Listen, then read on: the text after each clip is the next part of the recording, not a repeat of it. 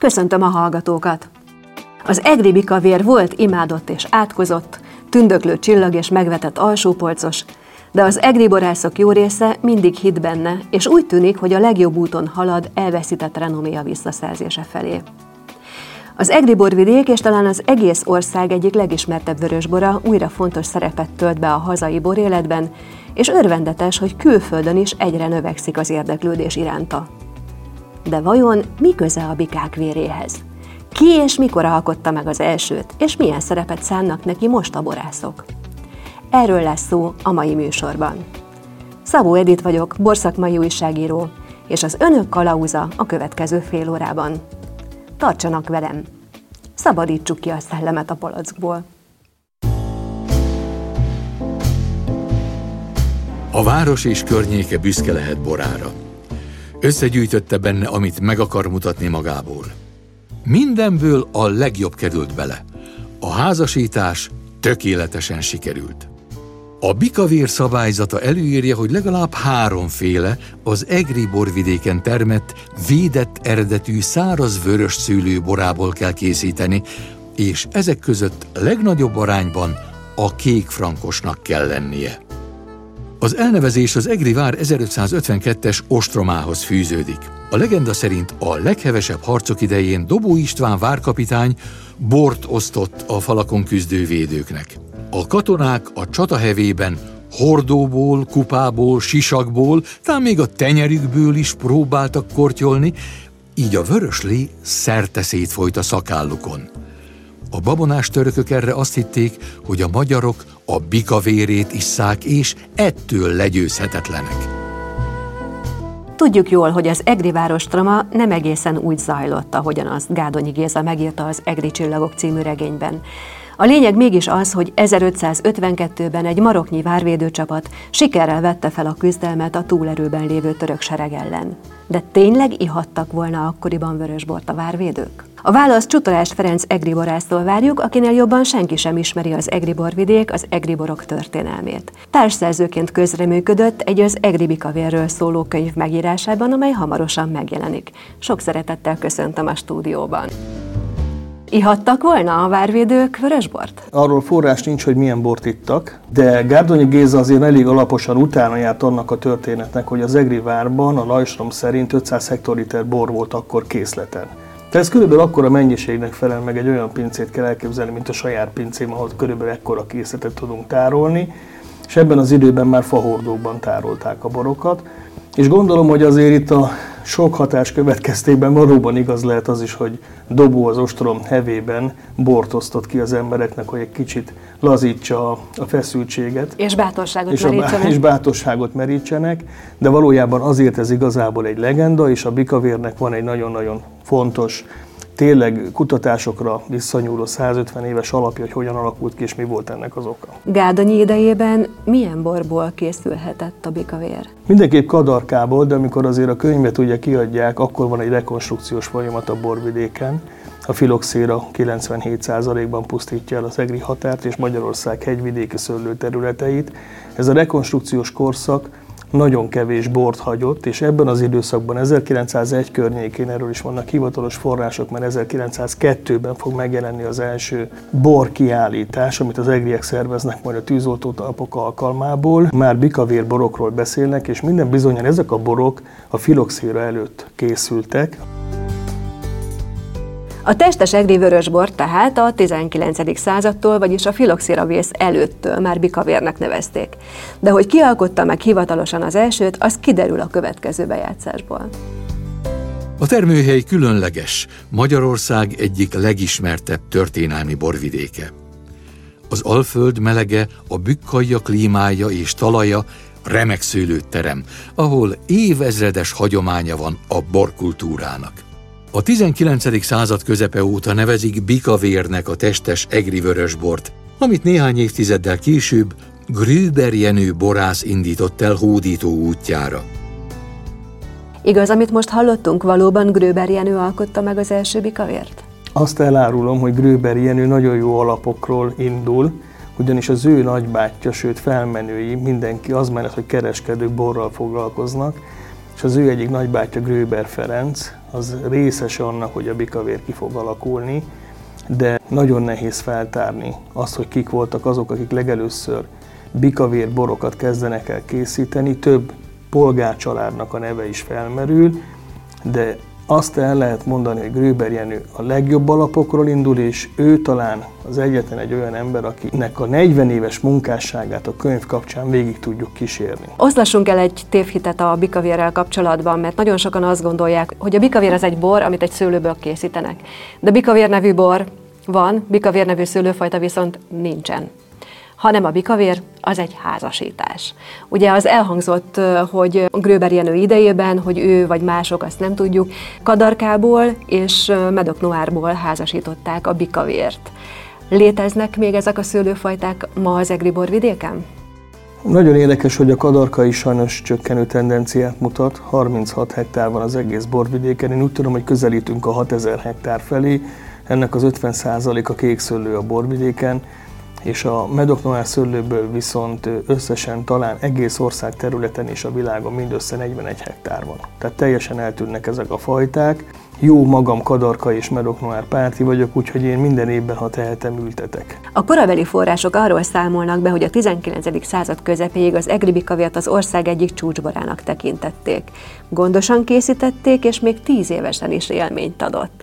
Milyen eljárással készültek akkor ezek a borok? Főképp a filoxérelőtt időkről beszélünk. Nagyon-nagyon fontos dolog, hogy azért voltak 10 vagy 20 évesek ezek a borok, mert Eger fantasztikus dűlőjéről, kettőt is be tudok mutatni, a Nagy-Egedhegy és a Síkhegyről származtak ezek a szőlők és az ebből készült borok, ahol tulajdonképpen jó meszes talajon, jó savszerkezettel igazából 20 éveket is elálltak, hordóban érlelték ezeket a borokat annyi ideig, és minden bizonnyal a filoxér előtti írások azt mutatják, hogy 99%-ban Kadarka volt az egész egri határ, tehát hogy ezek tulajdonképpen tényleg csak Kadarka borok voltak, és csak Kadarka volt a bikavérnek az alapja annak idején, ha csak nem 100%-ban Kadarkáról beszélünk. Mi vetett véget a tündöklésnek akkor? Mert hogy ha ennyire fantasztikus volt, akkor lehetne most is imádni. Ebben az időben elindult egy úgynevezett divatváltozás. Egyre jobban kereslet nőtt a fehér borok irányába, a schiller vagy rozé borok irányába. A könnyen fogyasztható olcsó borok kategóriája megnőtt. Ezeket a borokat hosszan kellett érlelni. Tehát én azt gondolom, hogy mivel az egri borvidék fantasztikus jó adottsággal rendelkezik, egyformán lehet fantasztikus pezsgő alapanyagot, fehérbor alapanyagot, nagy vörösbor alapanyagot, schillert, rozét, és nem utolsó sorban asszút készíteni, ezért úgy reagáltak a termelők a filoxéra után, hogy a borvidéknek az arcát úgy változtatták át, hogy a divathoz alkalmazkodva majdnem, hogy 70%-ban fehér szőlőt kezdenek el termelni. Azt viszont tudjuk, hogy az elveszett renomét sokkal nehezebb visszaállítani, mint egy új brandet építeni. Miért döntöttek mégis úgy az egri borászok, hogy a bikavérhez ragaszkodnak? Egyetlen egy márka maradt fönt, ami tényleg ismertté vált, az pedig a bikavér volt. Tehát nem volt más út. Tehát azt mindenki látta, hogy az egri borvidék igenis a bikavérben tudja megvalósítani önmagát. Nem akartunk senkit kizárni ebből a rendszerből a kárpótlás után, ezért olyan szabályozást kellett létrehozni, ahol minden borász megkapta a lehetőséget arra, hogy bikavért tudjon készíteni. Ezért van az, hogy ma már 13 fajta belefér a vörösbor termelésben, de kötelező, ami nagyon nagy dolog, kékfrankos alapúnak lenni a bikavérnek. Tehát 35% minimum, maximum 65%-ban kell a gerincét alkotnia. És azért ne felejtsük el, hogy 97-ben először névlegesen a borvidéken belül védett eredetűvé tettük a márkát, akkor még nem országosan, és rá 4 évvel később az egri borvidék lett az első védett eredetű termék a magyarországi piacon. Tehát azért van egy szabályozás, van egy munka, de ez mellett a rengeteg szőlőfajta és stílus mellett azért az egri borvidéknek igenis meg kell adni a lehetőséget, hogy megtalálja a saját arcát, de mindenképp a bikavéren belül tudja megvalósítani önmagát, azt gondolom. Az egyik legismertebb egri bortermelő, az Egri Borút Egyesület elnöke, dr. Lőrénz György mindig hitt a bikavérben, és fontos szerepet töltött be a házasítás modernkori megfogalmazásában. Királyhegyi Zsuzsanna kolléganőm vele beszélgetett. Nagyon egyedi és lélegzettel állítom, megítélésem szerint lehet, hogy azért, mert én tudatosan keresem a jót az egri bikavérbe. Ez annak is köszönhető, mert érzem, hogy maga a borvidék egy hihetetlenül különleges, nagyon sajátos az adottsága, elképesztően komoly hagyománya van, a hűvös klíma, a vulkáni talaj. Mi ez a klimatikus adottság? Az, hogy maga a klíma hűvösebb, gyakorlatilag egy nagyon-nagyon, hát alapvetően eddig egyenletesnek mondható, közelőtt 600 mm-es csapadék ellátottság volt, speciális mikroklímák is vannak. Összességben maga az a hűvösség, ami itt van, egy hosszabb tenyészidőt jelent a szőlő életében, ami alatt nagyon-nagyon gazdag aromatika tud kialakulni. Ugyanakkor a stílusát tekintve nyilvánvalóan itt nem túl mély, fekete, bujabásonyos és édeskés meleg tónusok az uralkodóak, hanem inkább az izgalmas, gyümölcsös, inkább fűszeres, de valójában egy nagyon elegáns, komplex borokat lehet itt megfogalmazni. Miért kellett megújítani az egri bikavért? Én úgy gondolom, hogy a magyar bort kellett megújítani. Nyilvánvalóan a KGST volt egy hatalmas nagy történelmi időszak, ami nagyon megváltoztatta a termelési szemléletet. Gyakorlatilag akik megélték az említett időszakot, amire emlékeznek, az biztos, hogy az egri bikavér és a tokai asszú. És ez mit jelent? Tehát az, hogy egy picit nehezebb az örökség ennek a termelőközösségnek, ami elkezdett ezután a korszak után dolgozni. Milyen feladatokat kell tenni az egri bor megújítása érdekében? A termelőközösségnek a kapcsolatát azt mindig építeni kell. Tehát az, hogy szeretetben, békességben nagyon fontos dolog, hogy megosszuk a tapasztalatainkat. Kell, hogy a termelő felismerje, hogy nem elegendő csak permetezünk, vagy kultiváltunk, vagy hordunk, hanem a piacban is fektetnünk kell erőforrásokat. Hányféle egri bikavér van ma a szőlődülőkön? Az egri bikavér az egy házasított vörösbor. Az egri borvidéken termelt különböző szőlőfajtákból lehet ezt megtermelni. Alapvetően 13 szőlőfajta használható egri bikavér termeléshez. 3 minőségi szinten lehet megfogalmazni az egri bikavért az egri eredetvédett szabályzatnak megfelelően. Van a klasszikus bikavér, a superior és a grand superior bikavér. Ezen bikavérek között a különbség nem a fajtákban rejlik, hiszen mindegyik bikavérnél az a legfontosabb, hogy minimum 4 szőlőfajtából kell állnia. A kékfrankos szőlőfajtának kell a meghatározó szőlőfajtának lenni az egész bikavér összeállításban, hisz ez, ami az eredetiségünknek az egyik alapja nyilván a kadarka mellett, de ez 35 és 65%-ban kell, hogy a bikavérben benne legyen. Na most a minőségi szintek között a különbség alapvetően a termés hozamokban van. Tehát például egy klasszikus bor megtermelhető 130 mázsa per hektár termés mennyiségből maximálisan, egy superior 80 mázsa per termés per hektárral maximálisan, még egy grand superior 50 mázsa szőlőtermés per hektáros hozamban. Minél kevesebb, annál jobb talán, vagy annál kifinomultam? Hát reméljük, de nyilván ez azzal is együtt jár, hogy máshogy érik a szőlő, tehát érettebbek a gyümölcsök, magasabb kategóriáknál kevesebb gyümölcsöt termelünk, hogy valóban érett gyümölcs szülessen. Ön hogyan került közel ehhez a borvidékhez? Ugye érezhetően szívügye? Hát én nagyon hálás vagyok a gondviselő Istennek. Édesapám zarándokolt el a román határ mellől Penészlegről Egerbe ide, akkor még építeni a szocializmust. De nyilvánvalóan látom, hogy az Isten akarata az volt, hogy itt létrejön az a birtok, ahol én dolgozok. Én így keveredtem ide, és egyszerűen az életemnek a központi dolga lett az, hogy ha már pap nem lehetek, de azért ebben a hihetetlen misztériumban a bortermelés és szőlőtermesztés jelent részt vehetek. Nagyon lelkes vagyok, és áldom a gondviselőt, hogy erre lehetőségem adódott, és nyilván egy ilyen rendkívüli borvidéken ez különösen nagy áldás. Mit jelent az, hogy az egri bikavérnek lelke van? Mitől válik egri bikavérré egy Egerben született szőlőből készült küvé? Ez nagyon nehéz kérdés. Komolyan sokat gondolkodok én is rajta, hogy a 18-20 éve maradt, amit a bikavéreket próbálok készíteni, Sok stílusváltozáson mentem én is át. Tehát ugye a világfajtákat ismeri meg először egy fiatal borász, azokat kedveli meg, megkóstolja. Nagy örömét leli benne, hogy fantasztikus tanninok vannak meleg évjáratban. Mondjuk el, hogy mik ezek a világfajták, amikre kell gondolni. Cabernet Sauvignon, Cabernet Franc, Merlot, aztán most bejött a borvidékre ugye a Syrah, de lehetne mondani a Pinot Noirt, ami merőben egy más stílus, és erre is kitérek egy rövid gondolatot, még hadd fűzzek ehhez a történethez, hogy amikor a világba viszont kikerültem, azért elkezdtem Cabernet-eket és Merlókat kóstolni, ezek a világ brendjei, szőlőfajtái, és rájöttem, hogy nekünk egy más utat kell járni. Nagyon érdekes fajták, nagyon értékes fajták, viszont melegebb mediterrán helyeken be kellett vallanom magamnak is, hogy azért ittam jobb szauvignonokat és merlókat.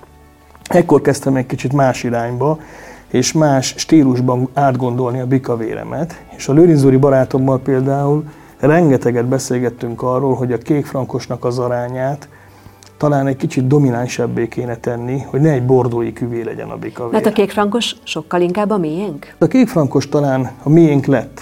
Ugye meghonosodott itt egy olyan 80-100 évvel ezelőtt, a kékfrankosnak a termésbiztonsága fantasztikus, viszont épp úgy, mint a kadarkának, mind a két szőlőnek van egy rossz tulajdonsága, hogyha nagyon elengedi az ember a termesztésben, akkor egy tömegtermő fajta tud lenni.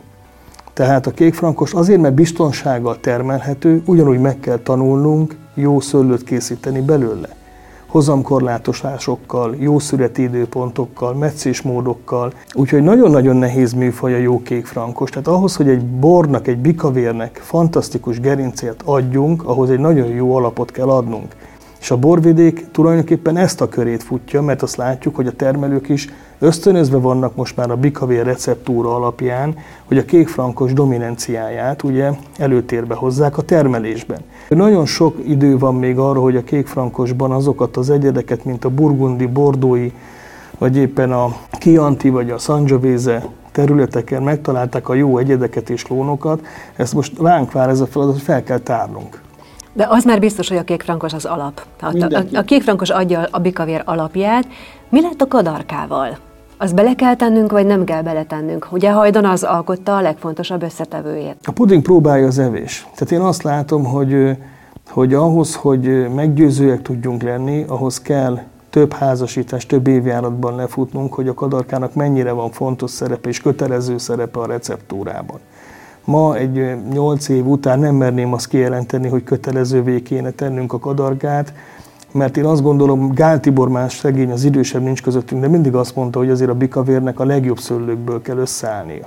Tehát az, hogy egy gyengébet belerakjunk egy erősbe, az egy rossz dolog. Tehát, hogyha egy kadarkának nem sikerül úgy az adott évjárat, azért, hogyha bele kell kényszerítenünk a kadarkát, akkor tulajdonképpen ne kényszerítsük bele úgy, hogy mondjuk nincs beérve a szőlő. A másik nagyon fontos dolog, hogy ez a bikavér és a kékfrankosra is igaz. Tehát, hogyha azt a Gröber-féle receptúrából kiemelünk egy dolgot, hogy 20 fok alatt, mustfok alatt bikavér nem készülhet, akkor a bikavér szempontjából itt is előre kell majd lépni a borvidéknek, hogy a szabályozásban sajnos csak hozamkorlátozással, koncentráltan, kései szüretből lehet fantasztikus nagy 20 fokos szőlőket készíteni. Tehát ez volt az egyik alappillérje régen a bikavérnek. Tehát még vannak olyan dolgok, amiket csiszolni kell, de én azt gondolom, hogy ma már a beszéd az kevés. Be kell bizonyítani, hogy ez így van. És amikor ez a bizonyosság elérkezik, akkor majd lehet a termelők felé kommunikálni valamit, hogy látjátok, ezt talán így jobb.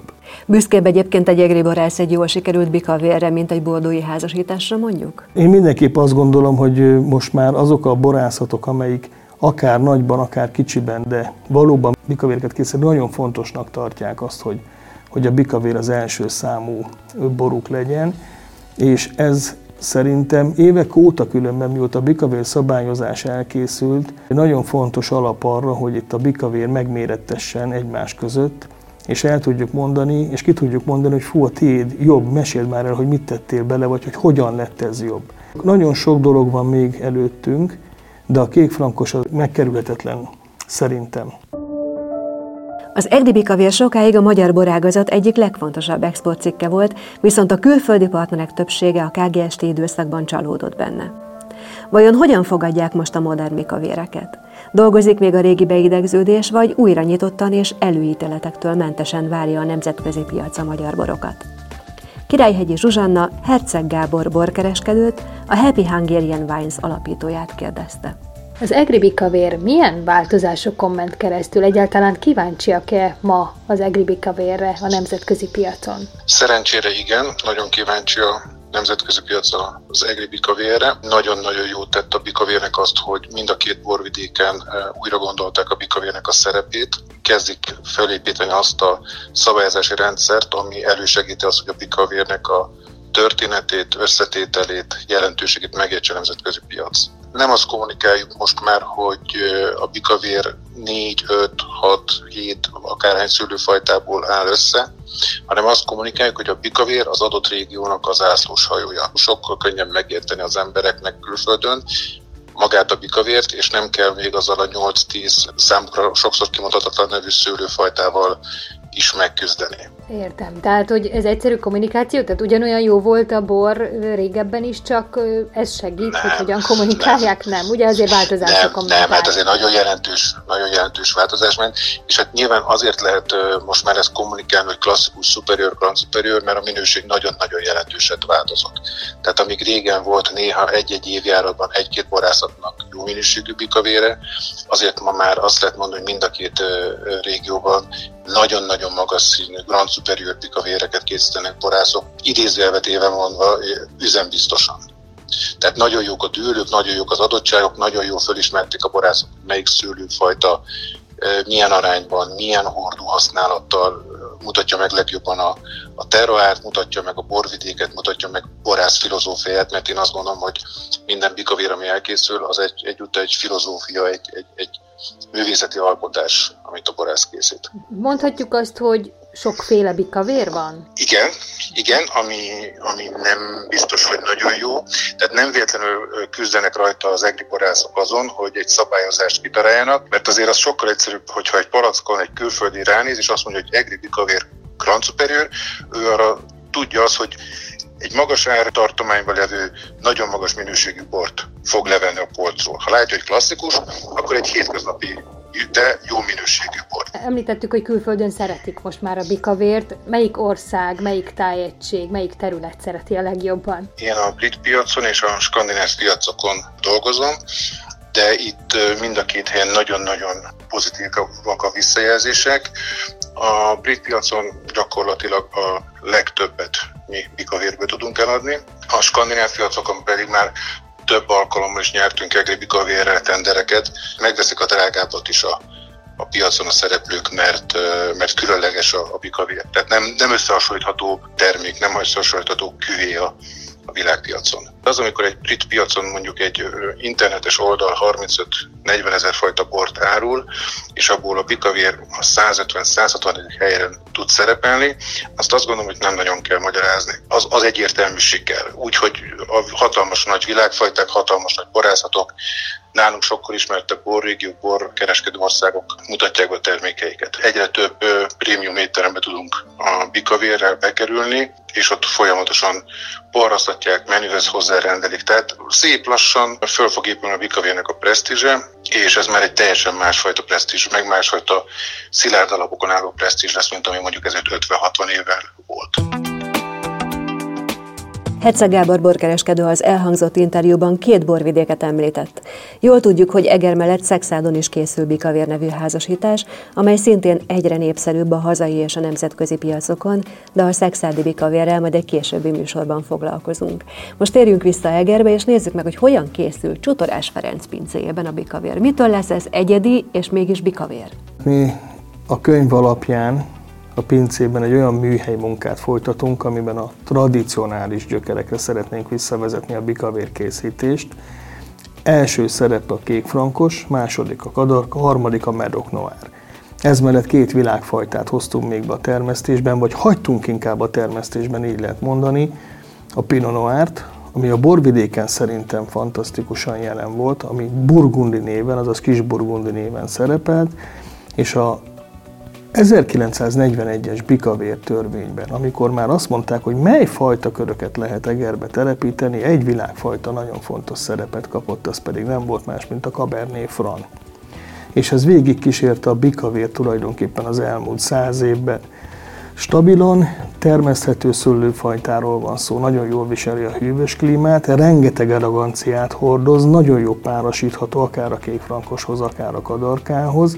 Úgyhogy ez az ötös fogata az, ami mindenképp össze van mixelve a mi ízlésünknek megfelelően, úgy, hogy mi teljesen kiszoktuk tolni a kékfrankos arányát a 65%-ig, ameddig a törvény engedi. Az Egri borvidéken, jellemzően máshol is, de az Egri borvidéken különösen tapasztalható, hogy jönnek a fiatalok, jön a következő generáció a borászatban. Ők is nagyon fontosnak tartják a bikavért, ők is fontos szerepet szánnak ennek a házasításnak? Én azt gondolom, hogy a fiatalok azok ugyanolyanok, mint én voltam fiatalkorunkban.